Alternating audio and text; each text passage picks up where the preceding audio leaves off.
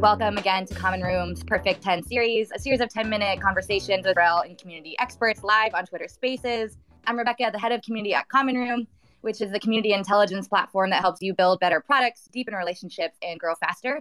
You can hang out with us and more than 700 DevRel and community leaders in our Uncommon community Slack. So you can find us at commonroom.io slash uncommon. You can also learn more about Common Room itself at commonroom.io. But enough about us, about me. I'm super excited to welcome Gabby Leith, who is a community manager at Bramble.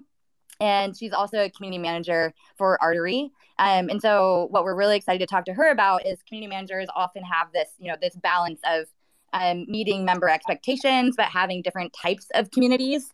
And so, hello, Gabby. Welcome to Perfect 10. Hi, thank you so much for having me. This is awesome.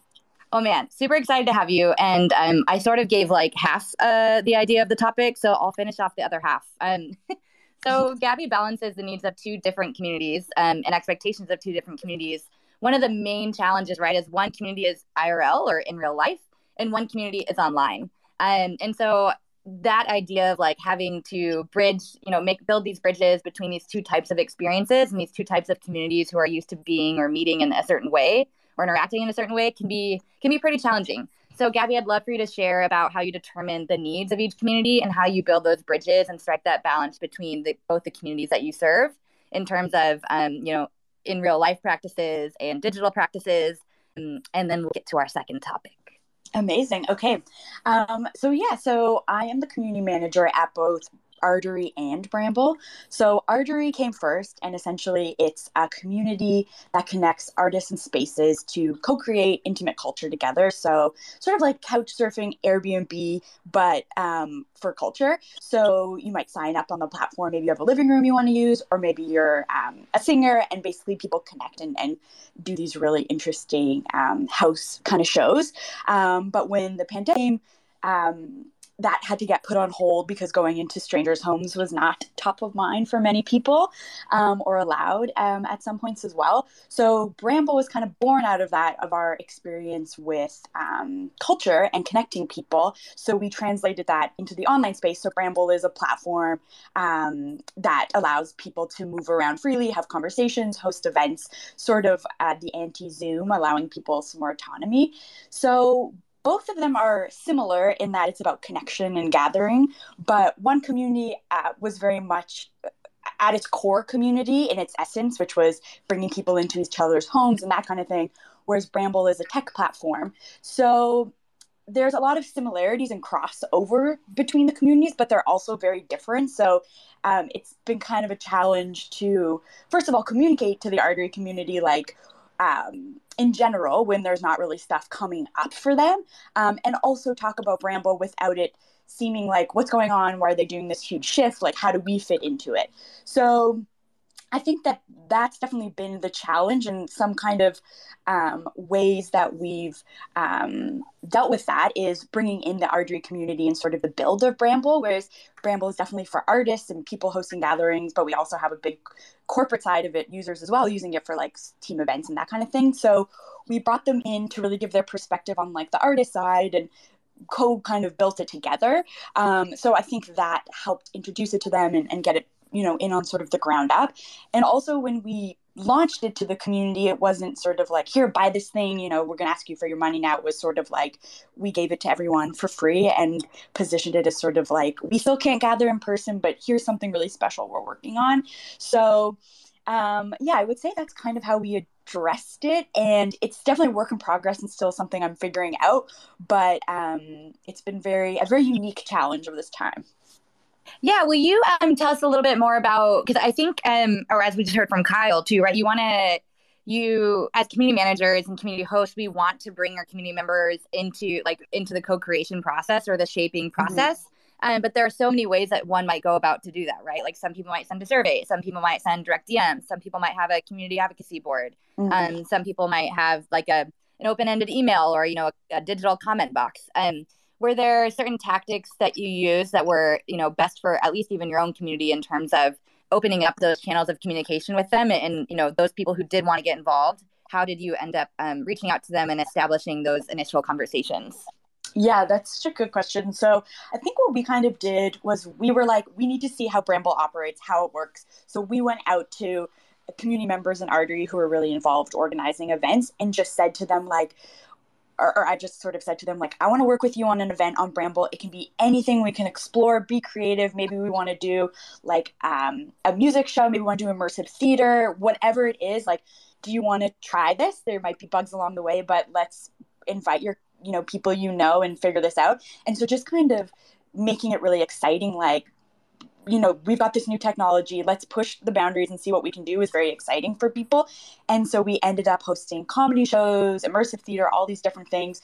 And then after the events i you know work really closely with them and setting it up. And then after i do a debrief and be like what worked what didn't work. And then um, we learned so much that way and they felt very involved. And then once um, something they had mentioned came out in a development, I'd always bring that to their attention so they could be like, oh, cool, they're like listening to me and um, want to work with me and really care about what I think. So, yeah, it is. Um, it seems like a it's a simple yet complex task. Um, yes.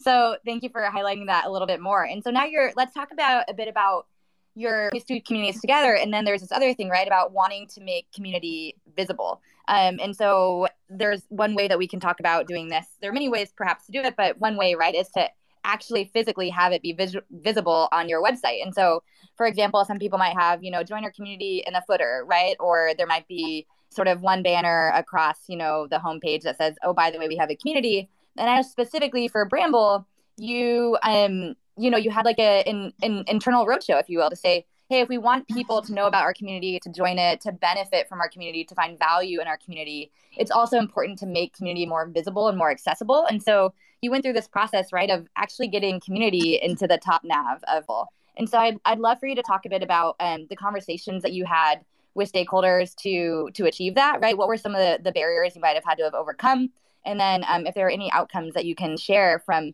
from what happened when you were able to make the community more visible and and actually accessible just by placing it in this prominent place on your website. Yeah, definitely. Um, with the artery community, it was such an in-person thing, and community was just so obvious for what we were doing. Whereas for our company and our founders moving into Bramble, it wasn't as obvious that like, oh, you can have this community component to a tech platform. So I think um, there was just a lot more education that sort of had to happen because it was um, felt a bit foreign to, to them in that way. So exactly what you said, an internal roadshow. That's such a good way to put it. Um, I sort of was. There are points when I was feeling really frustrated when they would say things to me like, you know, why would a you know, one of our corporate clients want to engage in community, you know, those sorts of things. And so instead of getting frustrated, I was like, you know what? I'm just going to put these are all very valid things. I'm just going to put them all in a document, all these hesitations that they're having and then i sort of like point by point address them. Um, and i just think making it really clear was very helpful in that way. And I, I think one of the biggest things also was i through what all of our major competitors are doing in the community realm which really helped. And then they were like that really helped them visualize it and be like oh okay i get this. I see. I, I really like i see what you're going for here. And so it just kind of took a lot of um, educating i would say and trying to do that in a really clear way without and and, and an excitement for about it instead of just like feeling like oh you guys should already know this you know it was very much like these are all the possibilities and this is such an exciting kind of avenue to explore. So i would say that's you know really how i approached it. And then um, eventually like I use Circle for our community, and um, when I had launched it, I just sort of said to me, put community in the header, and I gave some examples of other websites and how it looked, and they had already been educated by that point and were like, yeah, let's do it. This is great. So I, I think the, the legwork was kind of put in beforehand. And when it came to actually putting it in the, the header, they were like, okay, we're on board. Like, let's try this out. Yeah, that's pretty exciting. And first, uh, I want to say attribution. I'd love to give credit where credit is due. I actually heard internal roadshow from Joshua Zerkel, um, the head of like community programs and, and marketing at Asana. Um, so kudos to Joshua. He had said that to me internal roadshow, and I was like, yes, that's that's what we're talking about. So I'm glad to pass that phrase on to you as well. Um, Gabby, I'd love to ask a follow up in terms of whether or not when you're having those internal shows, like doing that internal education, showing what um, other people in your space were creating and doing with their communities, were there any specific internal teams that you found were like great, you know, proponents and champions of your cause as well, where you're like, hey, we actually found a great synergy with, you know, customer success team or some other team that was like really helpful and complementary to um to moving the community forward?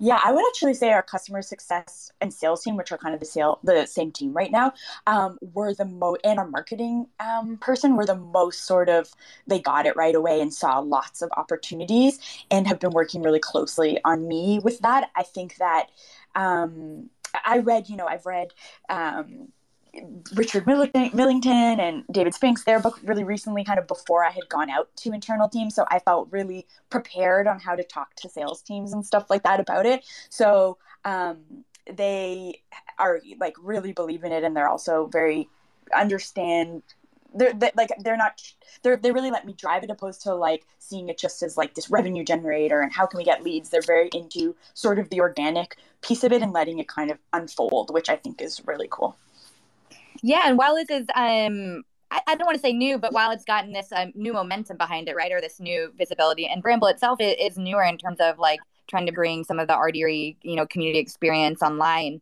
Um, how has been the the reception to it, and, and have you found that more people have actually joined and, and found the community with this extra visibility that you've been able to place on it?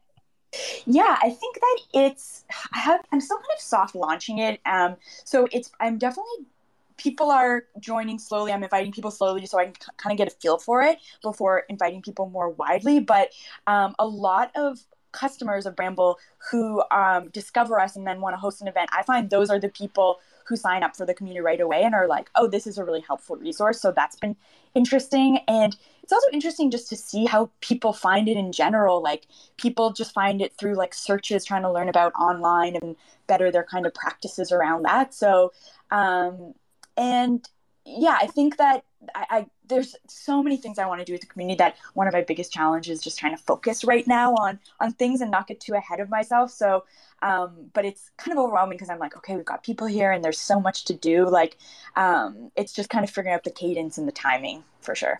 Totally. Uh, I feel you so much on that every day. Um, Mike Ma, I see you with a raised hand. Thank you so much. You have the floor if you want to unmute and ask Gabby a question. Cool. Thank you, Gabby. Uh, that's all super insightful. Um, in terms of the internal roadshow and the uh, sort of benchmarking you did against competitive uh, folks out there or folks who also have communities, were there any metrics that you were looking at in particular for those comparisons or anything that really sort of resonated with folks on your team? Oh, that's a good question. I would say um, I was particularly interested in like the platforms people were using and how many they were using. Um, so like a very natural kind of comparison to Bramble would be Gather, and they uh, recently started using Discord. So I was looking at um, how many people were in their Discord and their different channels and the subjects, and also um, they have a lot of sort of self organization for their community, different sort of chapters in different parts of the world. So I was really interested in how many people were doing that and, and how active it was. Um, but I would say I was looking at sort of numbers, which is a bit problematic in certain ways, but how many people were engaged in the community, and then also the different sort of um, d- distribution of what they were using to, to build their community, sort of tool, their tool stack. Cool. Thanks for the question, Mike. And Gabby, um, somehow perfect 10, perfect timing. We are right at 1030. um, thank you so much for joining us and for talking about what it's like to manage both IRL and um, online communities. Um, yeah. Love you. Thank you so much for having me. Yeah.